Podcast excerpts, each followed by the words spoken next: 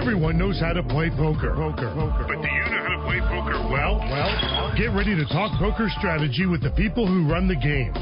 Hear interviews with the stars. Get information on when to play Where to play. and how to play better poker. Poker. poker. This is Poker Action Line, the weekly poker show with your hosts Big Dave Lemon and Joe Rodriguez. And thanks for joining us, everyone. Once again, Poker Action Line is on the air here from South Florida. And uh, my partner Joe Rodriguez in the building with me, as usual. And uh, we got a special guest coming up on the show. Uh, well, in a, just a couple of minutes, we'll be uh, we'll be getting to that shortly. But uh, it's Dr. Tricia Cardner, as I mentioned last week, is going to join us. Uh, she is a poker psychologist that uh, is an expert on the mindset of uh, the poker game. And uh, Joe, I mean, you know, we have had some people on in the past before, and there are people out there that do a great job of kind of uh, coaching people on that end of the game. But the average player uh, is really not too excited about that side of the game, unfortunately. They should be. They definitely should be. If you've been playing this game long enough, uh, you definitely uh, need to have your mind. I mean, listen, this game has the swings, and I'm, I'm very curious to hear what, what Dr. Cardner has to say about that and how she has her clients handle, because that's you know obviously the biggest emotional factor of playing poker is handling the the, the up and down swings of the game. Yeah, you know, absolutely. And, and how you you know stop yourself from as they as the popular saying goes from going on tilt or or barbecuing some chips there. So I'm very curious to see what the doctor has to say about that. Yeah, absolutely. We'll get to her in just a moment. Uh, two stories I just want to touch on real briefly. We'll talk about them later after uh, uh, we get done with Dr. Cardner later in the show. But uh, huge news one local, one national. Uh, the obvious national story is uh, Mike Sexton leaving uh, the WPT after 15 years as the uh, main commentator. Of course, we had Mike on the show just maybe about three weeks ago uh, via the interview I did over at the Seminole Hard Rock, and uh, he has been there since day one for WPT. It's just you think WPT and Mike Sexton, it's like you know one and the same. That, that ever since they've started. and it really has nothing to do with the fact that he won his first WPT uh, title last November in Montreal, but uh, mainly because uh, a new opportunity for him, and not really a new opportunity because he's been with Party Poker back when they were uh, one of the preeminent uh, online poker sites back in the in 2004 2005 area, right before uh, the uh, UIGEA came out and and they left the United States market. But uh, he is going to take over as chairman of Party Poker and leaving his position, and uh, not surprisingly, Tony Dunst is going to step right in and uh, handle the uh, play-by-play and team up with Vince Van Patten. Well, listen, Mike's definitely going to be missed. Yeah, absolutely. That that unique voice of his and how he explains everything, but you know. I just wish him the best of luck over there at Party Poker. Yeah, We're- absolutely. We're, definitely going to miss him on those telecasts. And of course, he'll be around. He'll be playing, and he's been playing very well lately. He made several deep runs here at the Seminole Hard Rock during the WPT series here, and I'm sure he'll be playing quite a bit out in Las Vegas uh, a week from now. The World Series of Poker gets underway, and uh, we'll have fun uh, following him. He's al- always a great uh, mixed games player. Uh, you know, uh, Razz and Stud, and plays a lot of those games as well. So I'm sure we'll see him make a deep run there. And uh, Tony does a great job, by the way. It's uh, he's going to step right in and uh, and and do a wonderful job. Funny, Vince Van Patten, I uh, I, I didn't realize. But I watched an old movie called Rock and Roll High School, which stars the Ramones, and Vince is the star, that one of the stars of the movie. It was amazing. but I got a chance to see that. I have to bring that up to him next time I see him. Anyway, the local news is really involving a national story, which is the release of the WSOP circuit uh, schedule for next year, and there is no uh, Palm Beach Kennel Club on it. You're kidding. They're going to the Hard Rock. They're going to have two events. Uh, the Seminole Hard Rock in Hollywood is going to host an event, and the Coconut Creek uh, venue is also going to host an event, the one in the fall. So, uh, you know, not really surprising. I, I did call up there. I was not able to get official comment. I didn't get a chance to talk to Noah, but uh, in speaking with a couple of people up there, uh, obviously they've known about it for a while. We're just hearing about it, and we were dead shocked not to see them on there because they've been there for seven years. But uh, unfortunately, they're a little uh, venue that doesn't have tie-ins with a lot of other places, and it only really makes sense to go to the Hard Rock, be able to expand into Tampa and uh, maybe a couple of their other uh, venues around the state of Florida. Um, obviously, the Hard Rock. The funny thing is, is it's still a kick in the ass. It it, it really is. Uh, but the WPT has been so involved with the Hard Rock now. The World Series of Poker uh, is involved with them as well. Is that okay with the WPT? Well, Who knows? I never thought that they would be there. But yeah, uh, wow, with with the job that Noah and his staff have done up there at the Palm Beach Kennel Club, this well, has to definitely come as a major kick in the ass for them. You know, the last two years they've expanded to two events, and the fall event never really was great for but them. the February event has just gotten bigger yeah, and it's better gotten bigger. every year. Of course, they had that huge one uh, a few years ago with the people uh, fighting for seats out in the parking lot. Yeah, uh, you know, day uh, one C, I think.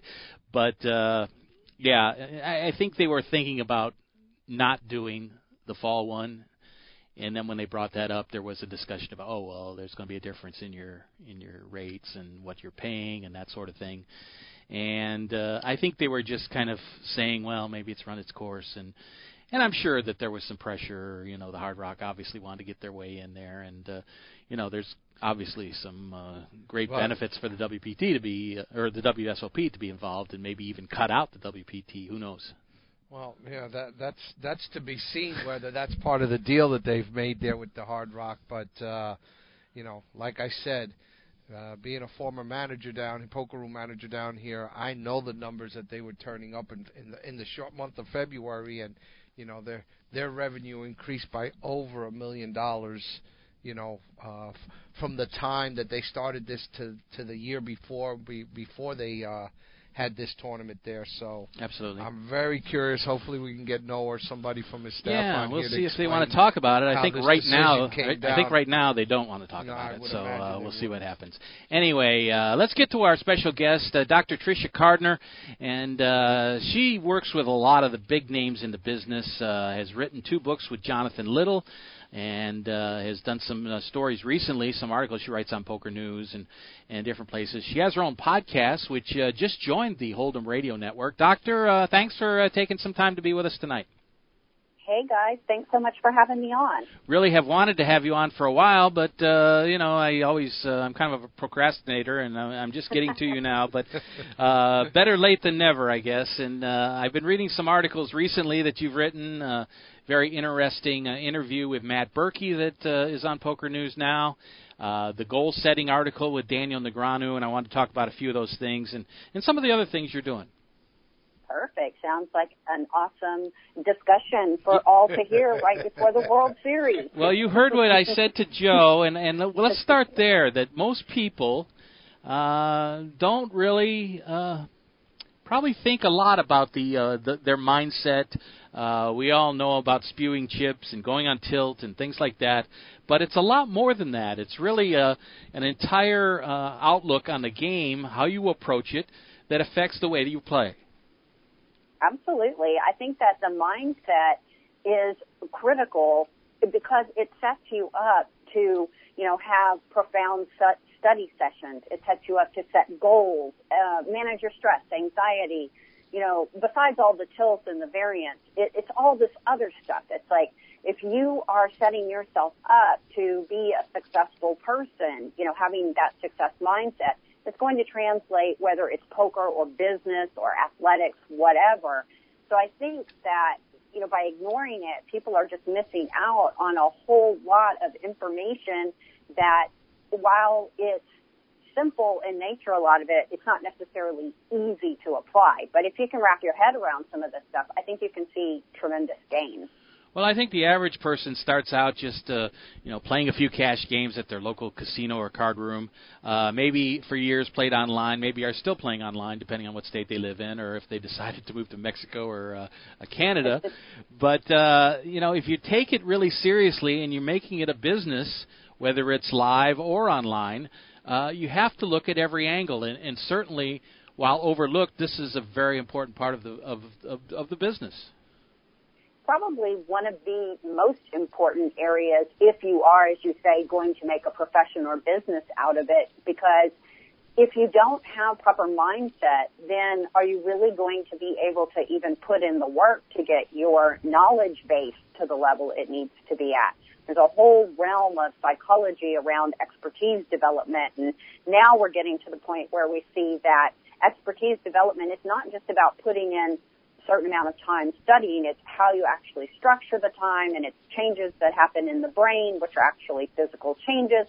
So if you don't have proper mindset, you're probably not even going to be able to get your strategy to a point where, you know, you can achieve success. Well, one of the things in our uh, brief uh, back and forth on on the email uh, before you came on, you let me know that that uh, that not only are you uh, you know a poker coach as far as uh, the mindset action goes. I don't know if you call yourself a coach, uh, but certainly uh, you've been a psychologist for years, and and mm-hmm. I'm curious as to how you uh, transferred that to to mainly poker. Well, what happened is like many of your listeners, I was bit by the poker bug some years ago. So the boom came into existence and shortly after the boom, I got married and my husband was in the military and we got stationed in sort of a, a rural frontier sort of uh, area known as Cheyenne, Wyoming. And there wasn't too much going on. So some of the guys in his uh, unit were playing poker and I'd never played cards before, but I was really interested even at that time in, you know, peak performance in various areas. So I decided I would tag along and see, you know, what this card game was all about. And uh, as soon as I sat down, I saw it was really a great blend of math and psychology and people. And, you know, of course, I didn't know a thing. But uh, once I realized that, I just was like, you know what? I'm going to learn this game and study this game. And just the idea that I could show up to a casino and play some cards and make money was just you know, I loved it. And the idea that you could really study and get good at something, I was really, you know, taken with that too. So I'm not going to lie, I was a hot mess. You know, I didn't know anything about poker. and the first book I ever picked up was, I can't remember the name of it, but it was a little paperback and it was by Phil Hellmuth and he talked about people being like the e- eagles and lions and I don't know what all rats and tigers, whatever. But, um, I read about I don't know, 50 or 60 pages. And I just remember thinking, this guy doesn't want me to play any hands because his basic message in this book was that if you're reading this book, you're just too stupid. You're like you don't know anything, and you should really? only play. you should only play like the top, I don't know, four percent of hands or something crazy. so uh, I don't know if you guys know the book I'm talking about. Uh, play um, play like a pro or something like that. One of his first I, ones, I think, maybe. Yes, yes and it was, you know, no matter what position you're in, you know, you only want to raise tens plus, and you know, maybe ace king if you're feeling froggy. Um, you know, this is I may be mischaracterizing this, but this is what I have. That's what you took away. That's what you took away from it. And you wouldn't be the first person to be discouraged from playing poker by Phil Hellmuth.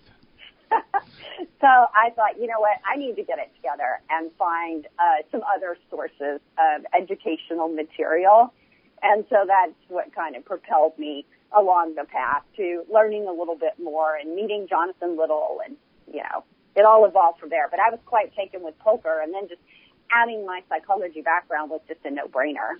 And uh, you are a player, as you mentioned to me uh, on the emails. Then uh, you plan on playing uh, for the tenth year out at the WSOP, mm-hmm. uh, starting next week. I guess the uh, you're playing in the tag team. Was that that with Jordan Young?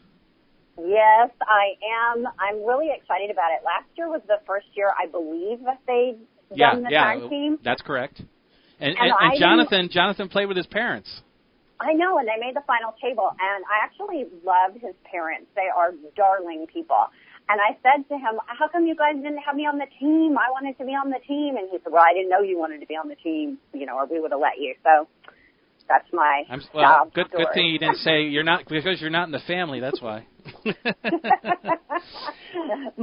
yeah, actually, I'm good friends with Jordan, and he's an amazing tournament player. Of course, online and live. And I asked him if he would do the tag team with me, and he so graciously said he sure would. So well, We're in doing it. in, uh, in uh, reading your Matt Berkey article, I uh, came across their podcast, which is called uh, mm-hmm. "Solve for Why," and uh, mm-hmm. I went and watched the uh, first episode, and of course Jordan is on there with uh, uh, with Matt and. Uh, I Christian for, Soto. Christian, yeah, Christian Soto. Yep. I was going to call him Chin, which, which which is what they call him, but uh, Yep. Christian Soto is the third person on there, and it's really a great podcast. I highly recommend it to people to go check it out because it's just basically, uh, well, the first episode was about Matt playing out at LAPC and uh, Mhm. how he did out there, and he basically talks about a few hands, and it's just it's not real highbrow where uh, you get bored real quick. It's uh, it's just them talking about a few hands, showing a few things, and and uh, showing what the poker player does. So it's very down to earth and natural, and, and it's a great uh, program. I actually went through uh, the Solve for Why Academy with those guys, and even though the the podcast, I guess the technical term for it is blog because there Yeah, video vlogs, in there, yeah. right? Um, but even though on there, I think they make it very accessible. If you go to the Solve for Why Academy, if you ever get the chance, I say definitely do it. But I don't know, it was it was life changing. I know it sounds like hyperbole, but it was changing. Well, you have a podcast as well, uh, as I mentioned, Mhm. uh, called uh, uh, Poker on the Mind that people can check out on the Hold'em Radio Network. Uh, the same place we are, and the Ante Up podcast, and a lot of great podcasts. So uh, I would suggest that people check that out, uh, hold'emradio.com. But uh, tell me a little about how you got into the uh, radio side of the business. well, it's like everything I do in life. I sort of just, you know, I'm wandering along and somebody asked me if I want to do something and I'm like, sure, okay. Uh, so I initially was podcasting. I got my podcasted for a little over a year with Elliot Roe and we did the Mindset Advantage podcast where we were interviewing really great players like Brian Rast and you know, Daniel Dvoress, Ike Haxton. I mean, we had all sorts of Daniel Negreanu on a couple times. We had, we had amazing people. But then I've shifted gears a little bit now because I'm doing a podcast with my friend Gareth James, who's known online as Gazelle, and we are actually answering questions. So we'll do a strategy question and we do a mindset question because we just get so many questions from people and a lot of them you know, come to me through Twitter, which I really love and appreciate, but it is hard to answer things in 140 characters. So I asked him, hey, you want to do a, you know, Q&A type show? And he said, yeah. So that's what we've been doing. And Okay. I really think it's valuable because we try and keep them on the shorter side. So we try to keep our episodes at half an hour or less. And we just answer, you know, questions that we get. And it's not like super highbrow or anything. So, you know, we just try and give people step by step instructions, whether it's strategy or mindset, and let them take it from there. Before I get to your books and a, and a couple of uh, articles on the mindset of the game, uh, Mhm. let me just ask you about playing one more thing. Uh, uh, you're playing in the tag team, which starts next Wednesday, May 31st. Uh, how many tournaments are you going to play out there this year? And do you spend the whole time in Vegas, uh, maybe coaching people or or uh, kind of uh, answering questions, that sort of thing? Uh, well, when I'm in Vegas for the series, I play pretty much every single day. Wow. And just FYI, I do want to clarify, we are playing the 1,000 tag team, not the $10,000. oh, okay. So you, that's not the But- one that starts Wednesday then. No, but I will Okay. be there on Wednesday. Okay. okay. Uh, but I just won't. Yeah, that's a little too rich for my blood. yeah, I hear you. tag team. but yeah, I'll get out there and then I will, I look at all the different, you know, festivals, if you will, that are going on. And so I will play a lot at the Rio, but I also like to check out the Wynn, the Venetian, Planet Hollywood. Sometimes I even toddle down to Binion's and play a thing or two in the summertime. So yeah, it's, it's minimum 40 days straight of poker and that's just the way I like it. Well, as far as books go, uh, you contributed to Jonathan Little's "Excelling at No Limit Hold'em," uh, and then you got into uh, where, uh, a situation where you were the co-author on two of his books, uh, or Mhm. or he's co-author on two of your books. I don't know which, uh, but one is called "Positive Poker: A Modern Psychological Approach to Mastering Your Mental Game." Uh, the newest one is called Peak Poker Performance: How to Bring Your A Game to Every Session, and those are both available, uh, I guess, anywhere you have uh, books, but uh, uh, books for sale, uh, whether it's Amazon or a uh, brick and mortar type uh, bookstore.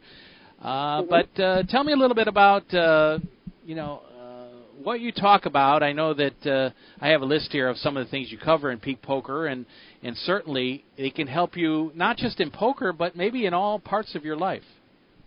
Absolutely. Peak poker performance is a lot about goal setting and having a vision and how to deal with negative feelings. And there's also some good stuff in there on the brain and how that operates and how you can optimize it.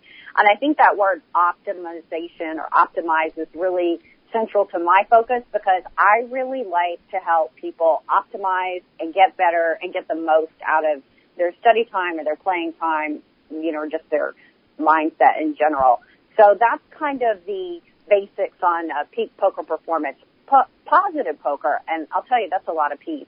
But Yeah. uh, positive poker, that actually grew out of my dissertation. So for my dissertation for my doctorate in psychology, I did a study, and it was called very craftily Peak Poker Performance, a qualitative case study. And I interviewed tournament players exclusively, but it was all seven figure plus, you know, winning. And interviewed them about the various psychological factors and attributes that they felt contributed to their success. So that's what positive poker is about. Peak poker performance is more of a coach in a book, if you will, because there's a lot of exercises and strategies and things like that that I lay out and people can, you know, easily read it and put it into practice if they want to. Doctor, I wanted to ask you, um, being that you've you know studied a lot of these players and they've come up and asked you to work on their game. When Mhm. I, I've always believed that, uh, especially when you see certain tournaments, that you'll see like uh, certain players go on a what they call a, a you know you know on a hot streak. They're on a hot run. They're doing they're performing outstanding at all different tournaments, making final table after final table. And I've always been of the belief that it seems like you're seeing everything clear. Is this is this part of some of the teaching that you have that you get into that mindset? You know, because it, I think it's obviously just the opposite. When everything is going wrong, you're just not seeing anything. And Mhm. I, I've always told people, uh, you know, they're always saying, well, it's the run of cards, but sometimes it's how you you approach the, the the game. Because I know I've seen that in my game over the years. You know, when I've had my limited success, that it's gone for a couple of weeks. I, I it seems like I'm seeing everything so clear. Everything is coming so good. Is that something that that you touch upon with some of with some of your clients? Absolutely. And I think what you're talking about is playing in the zone. That's the term that we like to use in peak performance work. So when you're in the zone, you're really picking up on all the cues that are around you. You're making things happen. And then when you're not in the zone, you know, you just, it feels like everything is against you. So I feel like you've really picked up on an important area of mindset. And- now the trick is Yes, to do it consistently, right? Yes, that, well, that was my question. When you fall out of that zone, because you just said that when you're out of the zone, it's so true. You, you know, I wasn't even thinking about it, but yeah, you're not picking up on little tells, Mhm. just you know, li- little twitches in, in your opponent's game that that that when you're on, you know, when you're in the zone, you're just it it it, it just seems like it's blown up for, in Yeah, front it, of it, you. it comes and goes, and for me, mostly it goes. And and I, I'd like to know how how how do you respond to to a client who's asked you, hey, how do I kind of get that mojo back, or what do I, you know, what steps do I need to take to try to get that mojo back? Okay, well, there's a lot that goes into this, but I think first is you have to make sure that your strategy is on point. And I think what happens to a lot of people is it's very easy to plateau. And I've even seen this with myself where I'll I'll learn and I'll think, "Oh yeah, you know, I learned this new strategy and I'm going to go and try it." And and I try it and everything's cooking and then and then maybe, you know, it, I fall off the wagon. It doesn't work anymore, you know, at least for a while. And then I start to lose confidence. And then when you start to lose confidence, then you're afraid to pull the trigger. And maybe you even stop learning. So, you know, poker moves fast, especially nowadays. There's training sites, there's videos, there's books, you know, everything's available for you, podcasts, blogs, whatever. So you've got to really keep up on your strategy. That's one. Two, you have to really make a commitment to I'm going to wrap my brain around that I can only control, you know, the choices that I can make right now. There's a lot of parts of the game that are not in your control. So what you want to think about is what parts of the game are within my control and what are not. And because if you're focusing on things that are not in your control, then you're just fighting an unwinnable battle. And why would you do that? But if you try that, you're definitely going to be off your game. You're not going to be in the zone. So being in the zone is about, it's a flow state. That's another term we use in psychology. It's about being really focused. It's about having a clarity of vision. So I advise my clients to go into every session with some sort of goal or vision for how they want the session to go. I advise them to have certain things that they're really paying attention to. You can't pay attention to everything. So pick out a few things that are most important to your particular game. You know, you can even measure and track when you are in the zone. Look at what you're doing specifically and keep notes of that. And then when you're sort of in a funk, go back to that list and start doing those things and act as if you are focused and calm and cool and collected and get in that zone. Speaking of uh, teaching websites, you have a uh, site, uh, an online course called uh, Rev Up Your Poker Success that mm-hmm. people can take for free, and, and I would suggest that many people take a look at that before the series starts. Uh, tell us a little bit about how you put that together and what people can learn from that. Well, that is basically a course that will teach you how to get your goals in order because a lot of peak performance comes through setting and achieving goals. But unfortunately, most people have only heard, you know, a very little bit about goals. Like everybody's heard of SMART goals before probably. And, and yes, that's all well and good, but I don't think it's the most helpful information you can have about setting and achieving your goals. So we know a lot now in psychology because research has been done on the best, most optimal way to set and achieve goals. And so I just broke it all down into these short videos. And people can sign up for the course over at peakpokermindset.com and it's called Rev Up Your Poker Success. And you just go through that. It'll take you a little over an hour to do the videos, but then it'll take you a little time off table to, you know, actually do the homework where you set and achieve your goals and, and work towards it. But I think, you know, goal setting is always the first step to peak performance. One of the things you always come back to is the goal setting, and I think rightly so. Mm-hmm. Uh, the article that you wrote uh, a couple of months ago about uh, Daniel Negreanu and his goal setting really was, uh, as he put it, uh, really one of the most v- important things. Uh, at the top of his list that has made him so good for so long, as he wrote. Uh, tell us mm-hmm. about uh, what you took away from that uh, discussion. Well, I, I enjoyed talking to Daniel because he is a, such a positive person. And obviously he's been around poker for a really long time and he's made a lot of money and he's been, you know, very consistent. And he attributes his success to a variety of factors. So I just asked him, hey, what do you think's the most important stuff?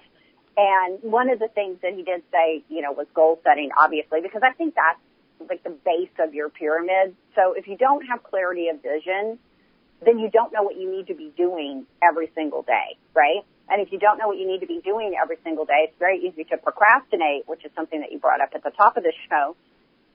And so procrastination obviously doesn't get you where you want to go. So I think really getting clear, and if you are going to the World Series, you know, get clear on exactly what it is, you know, what games you want to play, what your goals are for yourself. And I don't think it should be, I want to make X amount of dollars, even though we all want to make X amount of dollars, right? But the goals need to be more like, you know, my hand ranges that I'm going to play or, you know, just different things within the strategy that you have control over, you know, and it could even be as simple as eating right, sleeping well, you know, getting all that stuff in order. Those are good goals too. And I recommend that people do have an AM and a PM routine. So the AM is the morning where you have a routine where maybe you eat and you do a little meditation and you kind of, you know, set yourself up with a little power mantra for the day, whatever you want to do. And then also in the PM, have a routine where you wind down so you can get a good night's sleep. But all that sort of thing it would be the kind of goals that you can set to make sure that you have a wonderful poker festival. We need to take a break on the show. Can you stick around for a few more minutes? Doctor? Sure, absolutely. Okay, what I want to talk about when we get back, and uh, if you want to take the time during the break to uh, uh, refresh yourself on it because it's an article you wrote about two years ago. But it, it was uh, called "Playing in the WSOP: Be Psychologically Prepared with These Five Tips," and I want to run down those tips and uh, see what people can take away heading into the series. So, uh, awesome. Stay on hold. I'll be right back with you. Uh, you're listening to Poker Action Line. Uh, Dr. Tricia Cardner, our guest tonight. Very interesting guest, and certainly uh, enjoy talking with her. And uh, I, I feel like I'm in session with her. Yeah, absolutely. uh, but it's such an important part of the game. Uh, you know, telling you. people overlook. You know, all you think. Uh, did I make the right decision in this hand or that hand? But Well- but the whole process of entering it with the right uh, mindset is, Well, is so important. Let me tell you, and I love her advice about writing every when you're in that when you're in the in that groove and in the zone, writing down everything that you're seeing so clear, so that way when you when you get into a funk, as she said, you can go back and look at your notes and see what you were doing so well then. Okay, well, let's take a break. Uh, you can always pick up the show, obviously, on our website at pokeractionline.com. Uh, of all the previous uh, shows, you can go back in the archives and look at any of the great guests that we've had on. Uh, this just being one in a long line of many, I tell you what. But uh, also, we are on Hold'em Radio Network, hold'emradio.com. They usually give us a very nice. Uh, uh, time frame, usually on Friday or Saturday nights uh, in prime time. So uh, check that out as well. Or you can get us on Stitcher or any other places you get your podcast, or simply uh, download us off iTunes as well. Uh, we'll be back with Dr. Tricia Cardner. Finish up with her when we return. You're listening to Poker Action Line coming to you from South Florida, and we'll be right back. This is Poker Action Line. This is Big Dave for PlaceYourChipsCaribbean.com. Want to know what's really cool? Your charitable tax-deductible donation every time you play. PlaceYourChipsCaribbean.com. The feel-good gateway to fun and prizes. Play free. Learn our system. Get 50,000 free chips and play for prizes. Play for scholarships that benefit Caribbean students. PlaceYourChipsCaribbean.com. Take it from Big Dave. A win for you is a donation to Caribbean education. PlaceYourChipsCaribbean.com. Welcome back to Science Today. And we already have our next caller. Welcome. Who's this? Hi, I'm Philip. Hello, Philip. You sound really young. Not really. I'm nine. Oh, wow. You're still in elementary school, right? Does that matter? Oh, no, not at all. What's your question? Well, I know the molecular formula for water is H2O. I also know that hydrocarbon is CH3CH2 50CH3. Glucose is C6H12O6. The general formula for an alkene is CnH2n plus 2. But what I can't seem to find is any scientific formula for Bob, Bob? my goldfish. Are you ready for kids who eat healthy? Good nutrition can lead to great things. To find out how a healthy lifestyle can help your child succeed, go to mypyramid.gov. A public service announcement brought to you by the Ad Council and USDA.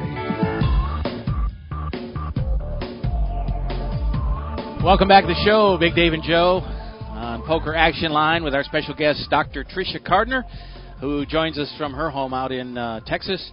And she'll be heading out to the World Series of Poker, obviously not just to play, but uh, to also write and uh, and uh, do her podcast and a few other things. So, uh, Doctor, again, thanks for being with us. And before I get to this article, one of the great interviews, and I I know that you learn so much from talking to these players, as I've done over the years. We've done this show for seven years and uh, you've dealt with uh, Jonathan Little and Helmuth and Negreanu and all those. But a lot of players maybe that people haven't heard of.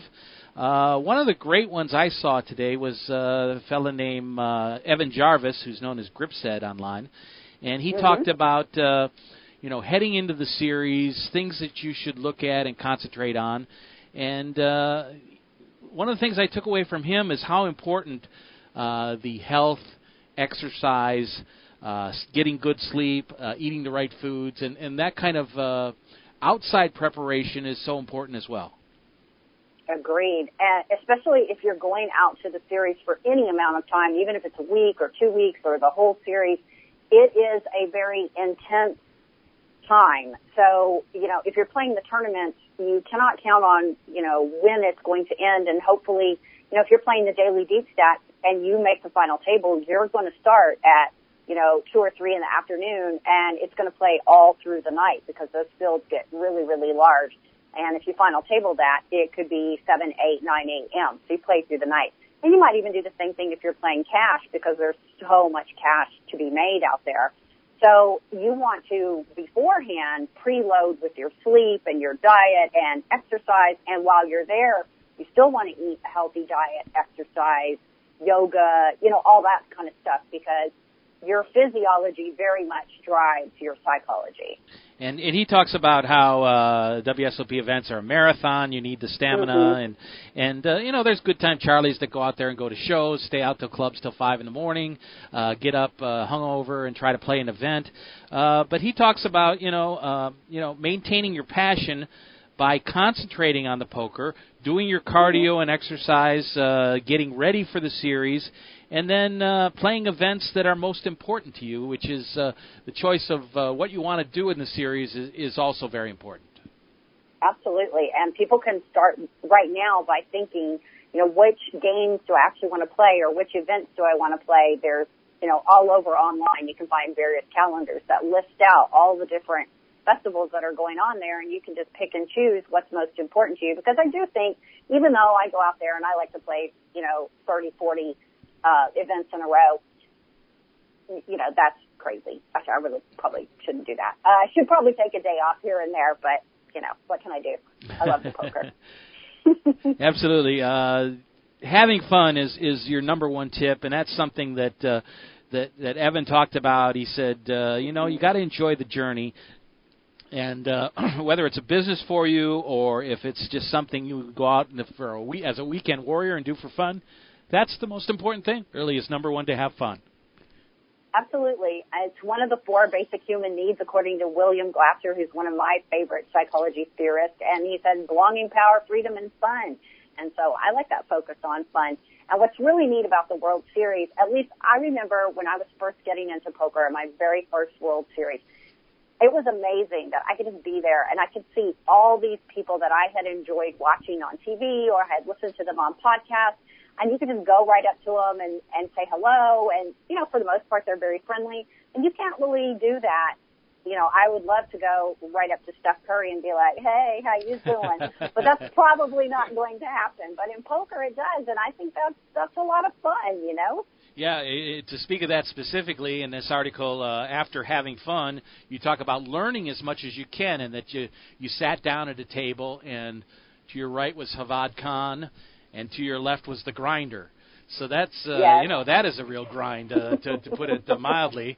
But you said instead of uh, being intimidated and scared away, you looked at it as a way to uh, to improve your game over the long term. Absolutely. When you are on a table with these better players, you can watch what they're doing and see what you can pick up. Now, having said that, I remember, I think it was 2010. Um, it was either 09 or 2010, but I was playing, and I hadn't been playing all that long, maybe just a couple years at that point, but uh, Brian Rast, he came moseying up to my table. And I thought, oh, hell no. This is not good, right? And I think a lot of the other people at my table probably didn't know who he was because at that time he wasn't nearly as well known as he is now, but I knew who he was. And uh, from him, I was like, yeah, I could learn a little bit from him, but I think the best thing to do is try and bust him quick, fast, and in a hurry. And so I just made that my goal, and I did bust him out. Wow. And I felt really good about it when he was leaving, and I just said to everybody at the table, I should make you guys take up a donation right now and give it to me because you have no idea the big favor I just did for you know everybody at this table. Well, the only problem is you couldn't learn any more from him after you knocked him out. I, I didn't want to. I didn't want to. You know, you have to know when to hold them and know when to fold them, right? Absolutely. And, and there's just some people. No, I, I don't have time for that. Uh, yeah, the he next needs to go. Be, oh, sorry. I'm sorry. The next note. Uh, I just wanted to move on. I know we're running out of time. Uh, but you you talk about uh, breathing, and uh, yes. this is something that a lot of people do not think about. But of course, their uh, their actions at the table, their decisions, their tells, uh, a lot of it can be uh, you know alleviated a little bit by uh, breathing in the proper situation. Talk about that for a second. Well, the easiest way to calm your amygdala, and that's the part of the brain that acts as an alarm system. So whenever you take a bad beat or something happens that you don't expect that the brain sees, you know, considers threatening, the amygdala is triggered. Well, what can calm you down is to do this centered breathing. So the easiest way to do it is to inhale slowly for six counts, hold for two counts, and blow out for seven counts. The actual calming effect comes on the exhalation. So when you blow out, people think it's on the inhale, but that's not actually true. But if you utilize this type of physiology, what's going to happen is that you're going to end up using your diaphragm. So you're going to be getting deep breaths. When we're stressed and nervous and tilted, we tend to breathe very shallowly and that just actually increases anxiety. So you want to do this deep centered breathing in for six, hold for two, out for seven, and that will help you keep your mind your mind calm. These are the five tips from Dr. Tricia Cardner heading into the World Series, maybe that might help you a little bit. Uh, number one, obviously have fun. Number two, learn as much as you can. Number three, practice centering breaths. Number four, have a touchstone quote, and and this reminds me of something that uh, Bernard Lee, we, who we had on last week, uh, talked about in his deep run that he had actually uh, some photos of his children that he would uh, constantly refer to and and helped. Uh, uh, spur him on as he made a deep run, but yours are more along the lines of uh, maybe some uh, famous quotes that really can uh, inspire you. Yeah, absolutely. I call them power mantras sometimes, and so basically it's just have a little quote. You know, Winston Churchill said, "If you're if you're going through hell, keep going." Uh, so it could be something like that, or there's an old Japanese saying that says, "Fall seven, rise eight. So you know that's just saying no matter how many times you get knocked down, you're always going to keep getting back up. So something that's meaningful to you, you can put it on your phone or you can put it, you know, write it down on a little card or something and you can just refer to it or you can do the pictures like Bernard Lee uh, did for, I, I remember seeing him on TV and he had the pictures of his kids and, you know, you'd see him looking at them and, you know, I guess really reflecting on how important a deep run would be to his family. Absolutely. Uh, number five is take notes, and this is obviously a Jonathan Little uh, something he employs, and, and you wrote this obviously maybe before you knew him. I'm not sure, but uh, I know that part of his is because he's going to go back and and talk about hands and uh, do his videos and and uh, you know add something to the next book. But for everybody, you don't have to be an author or a videographer to go ahead and uh, and use the notes from things that happen to refer to later and help improve your game. Absolutely, you can take the notes, and then when you get home you can use Flopzilla or Poker uh, Stove or something like that, you know, where you can actually go through the hand and see, you know, did you make a mistake or, you know, did you do the right thing? And it can just be a great mechanism for you to learn. And I'm not saying you have to write down every hand, although if you're writing a book, that's probably wise. But for most of us, you know, a lot of the hands are just very standard. We don't need to make a note on that. But anything that's sort of outside, outside, excuse me, the realm of you know, your comfort zone, take down those notes and then, you know, run it through some software or go over it with a friend and just see, you know, did you make the right choices or do you need to maybe make some adjustments?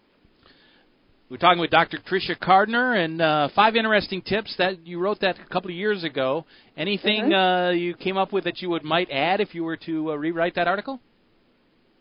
Gosh, uh, I'm sure know, there's a million always, other things, really, but I'm always learning. But I would say what I'm really into right now is the idea that acceptance is the key. And so what you want to do when you're playing poker is you want to drop the struggle and just realize that if you look at it, suffering is really equivalent to pain times resistance. So we know there's going to be a certain amount of pain, although you can get um, Tommy Angelo's got a new book out called Painless Poker, so I'm interested to pick that up. But in general, when you lose, there's a certain amount of pain, but you don't have to make it worse by resisting. You just have to accept that we've chosen to play a game where we are going to lose a lot of the time. And by accepting that and focusing on how you can play your best, I think you're going to get a better you know, mindset. And as far as your play goes, uh, what are your goals? You, uh, you talk about goal setting. Uh, is it to is it to uh, to cash an event, to uh, make a final table, uh, or just uh, day by day play the best that you can? I mean, I'm going to go day by day and play the best that I can. And for each session, I go into the session wanting to make the best possible decisions that I can make with the information that's available to me. And I'm going to be happy with that. But overriding all that, is I'm, my plan is if I do all that and I play as well as I can and I just keep learning and perfecting my craft, eventually I am going to you know, make final tables and hopefully make a ton of money.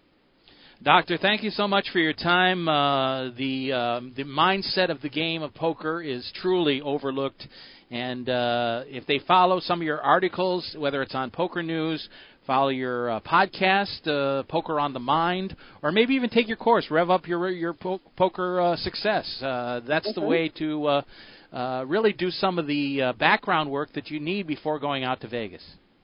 Absolutely. So hopefully everybody takes this to heart and goes out and has a fantastic summer. Or pick up one of her books, uh, Peak Poker Performance: How to Bring Your A Game to Every Session, or Positive Poker: A Modern Psychological Approach to Mastering the Mental Game. So, uh, uh, Doctor, thank you for your time. Joe, I, Joe, I know took a lot away from this. Yeah, and I just wanted uh, to wish you a lot of luck out there playing out there. So. Uh, thank you so much for everything that you that you taught me today. So, so I know I'm going to start using that right away. Oh, I can't wait to see the results that you start getting from it. Thank you. Uh, hope to get a chance to meet you out there this summer. Uh, good luck with your play and good luck with everything that you do. Thank you so much, guys. Okay, talk to you soon. Bye. Dr. Tricia Cardner, uh, our guest tonight, and uh, uh, people that uh, you know are thoughtful enough to really look into the uh, the mental side of the game are so much farther ahead than those that just go out there and just say, "Hey, I'm just having fun and I'm just making a decision here and there." There's so much behind the game that uh, people don't realize. Yeah, and and you know, we didn't realize this back when I know I didn't even think about this this aspect of poker. I thought it was just a game and you know you played step A, B, C, D, and just went along the guidelines that you were taught. And you know, obviously with uh, the game growing as it has over the last few years, and just watching the different styles of play, which now start putting you in a completely different mindset as to how you have to attack the game of poker. And you know, when you have people like Trisha Gardner, like Dr. Trisha Gardner, just giving you ideas and how to cope with the mental aspect, as we well know, and I know I certainly know it very firsthand, the ups and downs, the swings of, of, of poker, and getting control of your emotions, Dave, Absolutely. is the biggest biggest problem. And as a dealer and as a former poker room manager, I see it all the time. Absolutely. Uh, if you want to check it out uh, online, uh, the last name is uh, with a C, as in cat, Cardner. Uh, Cardner, uh, C A R D N E R, not Gardner, but uh, Cardner. And uh, I wonder if she changed her name because she was uh, involved in poker. Great poker name. Put, put the card in there. Dr. huh? Cardner. anyway, uh, check out some of her stuff uh, either on Poker News or uh, just search her on uh, Twitter or uh, Facebook or anywhere, and you can find her stuff. After listening to this interview that she did with us, uh, you'd be crazy not to. Yeah, absolutely. Uh, we'll take one more break here on the program. We'll talk about some of the other news in the poker world when we come back. Uh, we're just a week away from the uh, the marathon out in Las Vegas, which is uh, seven weeks of. Uh, 74 bracelet events this year. We'll talk about some of the changes in uh, the World Series this year and a few other things. Mike Sexton leaving the WPT and a few other things. But we'll be back with we'll finish up on the show when we return. This is Poker Action Line. Hi, this is Big Dave from PokerActionLineRadio.com. I want to let all avid poker players know about a great new lottery game that was developed by one of our sponsors, Atlantic West Management Group. This game is now available worldwide on the internet and will be served as Place Your Chips Caribbean and operated on the internet as an international lottery by Atlantic West. The Texas Hold'em poker-like game is perfectly legal everywhere and presented as a lottery game with tickets available on the internet. You can win Pick Six lottery tickets and cash prizes by using your poker playing skills.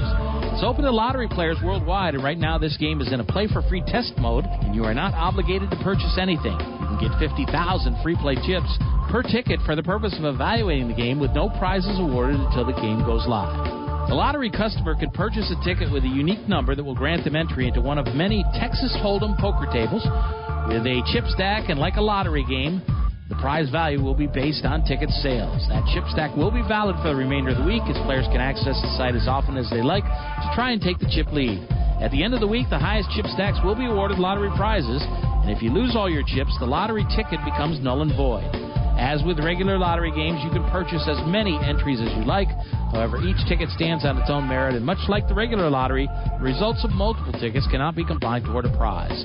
The name of this game is Place Your Chips Caribbean. You can access a live demonstration of the game right now at www.placeyourchipscaribbean.com. We believe that when it goes live soon, there will be a heavy demand for this game, as most lottery players would much rather have some say in the outcome of their lottery result. Their odds of winning are greatly improved if they're able to utilize their playing skills in order to increase their chances of winning. I hope that you will try the Play for Free demonstration and hope that you will join us when the Play for Real game becomes available later this year. WFO Radio NHRA Nitro is all about the NHRA Full Throttle Drag Racing Series. Join Joe at 7 p.m. Eastern each Tuesday night for the first edition of NHRA Nitro, featuring the NHRA's Alan Reinhart. Race winners stop by to talk about bringing home the Wally. Every Tuesday night following NHRA national events. NHRA Nitro is available on demand anytime on the WFO radio application and at WFOradio.com.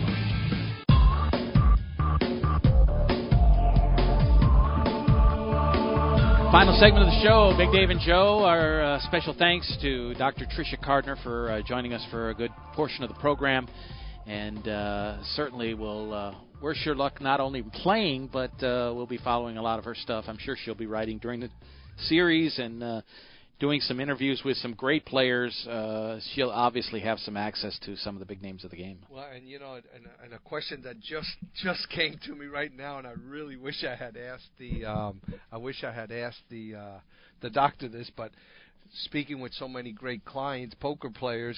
Has she herself learned anything on, as to, uh, on the playing side of it? You know, from from some well, of I'm our sure. clients. Uh, how could you not? But uh, uh, she has some results on uh, on the different uh, results websites. Uh, I'm, I'm sure she doesn't get a chance to play too often, but I know she has a final table at Binion's a few years ago in a tournament, and uh, uh, I'm sure that uh, you know it won't be too long before we'll see her name uh, in some of the chip counts uh, in the next few weeks. That would hopefully. be real nice. Uh, a couple things to talk about. We'll mention again that uh, Mike Sexton has left the WPT and immediately uh, they, Tony Dunst will step right in and do the programs. They obviously finished the season down here in South Florida at the Seminole Hard Rock, and uh, the new season is underway. So uh, Mike was making making final tables anyway. He was kind of having to drop out of the broadcast a couple of times anyway. So uh, I don't know how much they're going to miss him, but uh, no, seriously, uh, we had fun uh, talking with Mike when he was down here. Tony is great. And uh, him and Vince have some good chemistry as well, and and certainly uh, hopefully the WPT won't miss a beat. So let me, yeah, no, this it was it came as a shock to hear that because you you think WPT, you think Mike Sexton and and and Vinny, so yeah, uh, for sure. But uh, you know, uh, it seems like a great opportunity. I mean, obviously, Party Poker has been kind of out of the loop for quite some time, but uh, I think this may signal signal a comeback for them hopefully this means he has some sort of insight to maybe uh, online poker coming back to the United well, States. I, I would hope so, but uh, we'll see what happens. Uh, we also mentioned the uh, series. Uh, uh, the World Series of Poker Circuits uh, schedule was released uh, this week, and uh, we were shocked to f- not f- to not find the uh, Palm Beach Kennel Club on there. They've been a part of it for seven years. Uh, they will have 26 stops on the new schedule, uh, starting uh, after the World Series of Poker in August, August 2nd through the 14th. The opening uh, will be at Harrah's Cherokee in North Carolina, and uh, three new venues: uh, Thunder Valley out in Sacramento. Uh, the Seminole Hard Rock will be on the schedule uh, from uh, September 21st through October 2nd. And then Coconut Creek will have a series in that February slot that, uh, That was the PBKC had. So uh. I guess stick the knife in and turn it a little bit. But uh, things move on, and I'm sure that the uh, WPT does want a shot at some of the other uh, uh, Seminole venues here in Florida, and uh, certainly uh, you can't ignore the Seminoles. no, when it comes to poker. they, they're the they're the big boys in the room right now. So we'll be uh, following that this year. Uh, Foxwoods is back, and uh, Choctaw Durant, uh, several others, uh, Tunica, Horseshoe, and uh, different places. So we'll run down some of that a little later on uh, uh, in the month as we get underway for the World Series. But certainly we'll. Uh, we'll follow that as it moves along. One other story I wanted to touch on, and it's kind of a light uh, thing to uh, as we wind the show down. But uh, there was a prop bet made by uh, Matt Savage with a player out uh, in Los in uh, California uh, that came out this week. It's pretty funny because uh, the bet was uh, the, this poker pro named Michael Nouri had to eat one thousand dollars worth of McDonald's in 36 hours. That was the bet. So, Man. is that possible? Yeah, I guess it is, but uh, Thousand dollars worth. I don't know if it was uh, one of the top uh, uh, spending places uh, around the country. Obviously, they have different prices in different places depending on where the the store is located. But uh, there were several stipulations, like uh, you uh, you could only have two hundred dollars worth of salads. okay. So you had to eat uh, some of the crap that they serve, and, and not all it's crap. But No. uh, I'm just kind of joking about that. But uh, he had the 36 hours to do it, and uh, people were betting on it. There were 200,000 dollars bet on the action uh, that were booked on bets, and people that bet on Nuri were getting five to one on their money. So Savage uh, stipulated this. His thought was to start off with $500 worth of apple slices, but he never uh, did that. He uh, ordered $50 worth of them and mashed them into an applesauce to get his start. But here's the funny thing: is uh, you know uh, a lot of people said this is so silly. You know why would you even try that? But uh, he made it 10 hours. It was supposed to be 36 hours. He was supposed to do a thousand dollars, and 10 hours into the bet, he gave up. he uh, gave up after ten hours. He consumed only ninety dollars worth of the fast food. so he failed was- miserably. He was already dying at that. and some people call that pathetic, but uh, I guess until you've walked in those shoes, that you may not be able to figure that out. But uh, two hundred thousand dollars of side action on this bet, and uh, people were laying five to one that he could not do it, and he could not. So. Uh, funny thing, uh, you know, there's there's all kinds of people that uh, put their health on the line for some of this stuff. The only people I could see that could complete something like that would be a professional leader. You know, like these guys that uh Joey uh, Chestnut, uh, you know, who does this, you know, July Fourth hot dog eating thing. Yeah. Those are the only ones whose stomach are, are kind of capable of doing something that, like this. Well, uh, one of the stipulations was besides the salads that he could only have two hundred dollars worth of salads. He couldn't take anything off any of the items, so he had to he had to eat all the onions and the pickles and uh, everything that came on the Big Mac. And you know, we know all we all know what's on a Big Mac now after years of listening to that commercial. But uh, uh, there's different things, and I guess you know this has a, a little bit of a com- is a little bit of a commentary on poker. Is that there's there's so much downtime in between uh, you know tournaments and that sort of thing that everybody's looking for a way to have fun and to uh, challenge each other financially. We saw that one with. Uh, uh, Esfandiari with a lunge bet where he he had to go to the bathroom and uh, he actually went at the table. You remember that one? No, I don't. He had to uh, lunge everywhere uh, when he walked places. So uh, uh, bend the knee at 90 degrees and and touch the ground with his other knee. So it's kind of funny, but uh, they do these things and they do these running bets and uh, things that are a little more healthy for you. You know, whether you can. Uh, whether you can run 50 miles in uh, five hours or something like that, you know. But uh, I pref- I prefer last year's big bet. You remember that one, right? the Jason's The uh, Jason bracelet and bet? Vanessa. Yes, that, those are the ones that I like. Yeah, exactly. Anyway, uh, it ended disastrously for uh, for Mr. Nori, and uh, uh, probably uh, rightly so. Yeah, yeah. Thinking you can eat a thousand dollars at McDonald's. Uh, the other thing I wanted to mention was uh, the another poker room was closed out in Vegas on the Strip, the Luxor. Uh, Oh, they closed you know, room? recently uh, Monte Carlo shut down their room. The Luxor only had nine rooms, but the interesting thing about the article was some of the numbers over the last few years. Uh, Hard Rock had a, a, a room that closed in March. They only had three tables. But uh, 22 rooms in Vegas have closed closed over the last six years, and leaves them uh, with about three dozen rooms in the city. The Strip has 18 poker rooms, 260 tables, which is down from a high of 2007, where there were 26 poker rooms with 396 tables.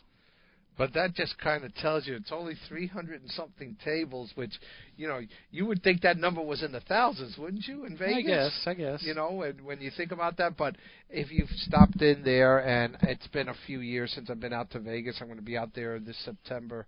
But uh yeah, I remember the Luxor was like a you know six, seven, eight table room. Um, you know, a lot of these. I, I, to be honest with you, I'm surprised that some of them haven't closed sooner. You know, because the big poker action is at the Bellagio on the Strip. You know, uh, the Aria, um, the Wynn.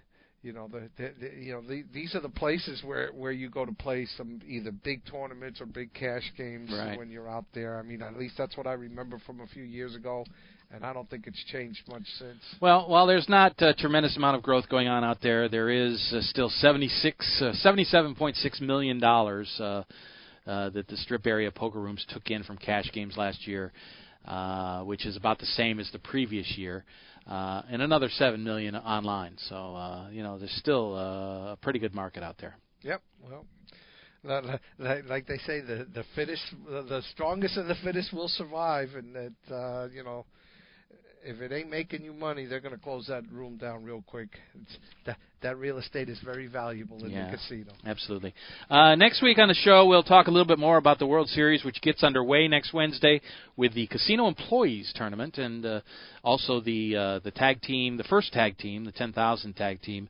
Uh, a lot of new tournaments. We'll talk more about that next week, but uh, a lot of changes this year. I got a bunch of stuff from the World Series this week and uh, when we don't have a guest, we'll we'll cover that a little more next week. Uh, obviously, the TV coverage is I'm looking forward to. Uh, the main event is going to be on ESPN and ESPN2 with the uh, 30 minute delay, and they're going to cover uh, most of the days and stuff that is not on. Uh, ESPN is going to be on uh, Poker Central, so you get a chance to see the main event. They'll have some final tables streamed, uh, I'm sure, again this year. Uh, a few other things uh, changed out there for some of the players that we'll talk about next week. Uh, the ESPN set is moving to one of the other ballrooms. Before it was in the uh, Amazon room. Now it's going to be in Brasilia. Uh, the new clock rule change, which is uh, allowing a little less time before people can actually uh, call the clock, and, uh, and the countdown will be much shorter, 40 seconds instead of a minute. Uh, and then there'll be plenty of uh, changes in the live reporting with Poker News back doing that this year and some of the other tournaments. But May 31st is a $10,000 tag team. That is event number two and then we'll follow some of the other early events, including the uh, $333 no limit hold'em tournament with a 300 $33,333 guarantee with unlimited re-entries. That's on June 3rd. And then uh, the tournament that uh, Bernard Leese was giving a ticket away to is the Giant, Giant yeah. which uh, will be Friday night starting June 9th. And all those uh, interesting uh, tournaments, uh, you know, the opening days that culminate later in the series with uh, day two. Yep. Which, which I think doesn't take place till July, right? Yeah. There's also a mixed, uh, what they're calling a mixed big bet event, uh, which should be interesting. June 30th, uh, Texas Hold'em, PLO, Deuce Seven No Limit, No Limit five card draw, which is uh, something that we don't see much of out there. Big O, PLO High Low, and Deuce Seven Triple Draw. So uh, that's be an interesting event as well. Anyway, we'll talk more about that when we come up next week. And uh, our thanks to uh, Dr. Tricia Cardner. And uh, check out her stuff. It's great uh, to follow and uh, a lot of interesting stuff. Uh, you might want to check out that Matt Berkey article and follow that uh, uh, vlog, uh, vlog, as they call them. Uh, some interesting programs there as well. Certainly, I'm going to look forward to seeing more episodes of that as well. That's going to do it for the show. Joe, thank you for the trip down uh, from uh, Kendall. And uh, Geo, we appreciate all the work you do as usual. And we'll be back with another edition of the show next week. I'm not sure when I'm going out to Vegas. I'm uh, hoping to go out uh, be- around the main event, but maybe I'll go before. Uh, with since there's so much TV coverage, and uh, don't have to be there for that. So we'll see what happens uh, with the schedule down the road. We'll look forward to uh, covering it all for you on the program. Thanks for being with us. We'll see what more of the World Series next week as we get into the whole schedule of seven weeks. We'll see you then. The views and opinions of the hosts, guests, or callers are not necessarily those of the station, its owners, advertisers, or agencies.